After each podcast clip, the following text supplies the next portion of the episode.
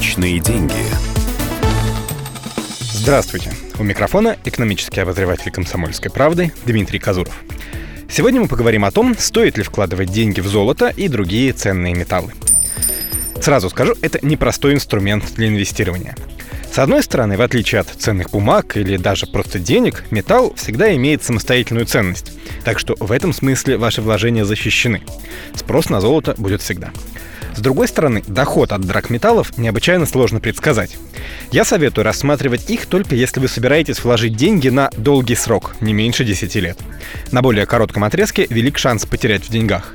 Если же попытаетесь заработать быстро, выбирайте металл, цены на который сильно колеблются. Например, серебро.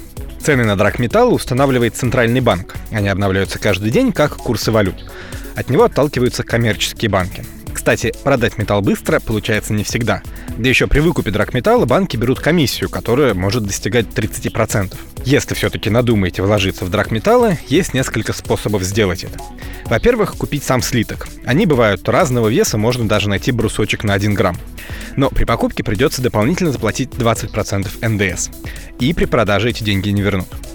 Если задумаете продать слиток раньше, чем через 3 года после покупки, надо будет заполнить декларацию и отдать еще и подоходный налог с разницы между ценой покупки и продажи. Второй вариант – купить инвестиционные монеты из драгметалла. Здесь при покупке платить НДС не нужно, но при продаже возьмут НДФЛ, если монета была в собственности меньше трех лет. Банк России устанавливает стоимость монеты с наценкой от 3 до 20% от чистой стоимости металла, а коммерческие банки добавляют к этому свою комиссию. Кстати, коммерческие банки выкупают монеты обратно с дисконтом аж до 30% от цены. Наконец, можно открыть обезличенный металлический счет. В таком случае вы не получите золото или серебро на руки, они будут виртуальными, в виде граммов на счету. Счет можно привязать к любому из четырех драгметаллов – золото, серебро, платина или палладий.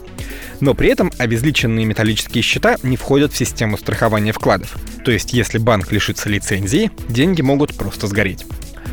А вот покупку ювелирных украшений не стоит рассматривать как инвестицию. Цены на серьги, кольца, цепочки, как правило, в 2-3 раза выше, чем стоимость металла в них. А в скупке или ломбарде будут ориентироваться именно на вес.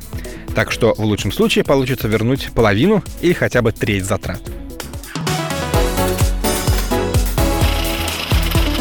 Личные деньги.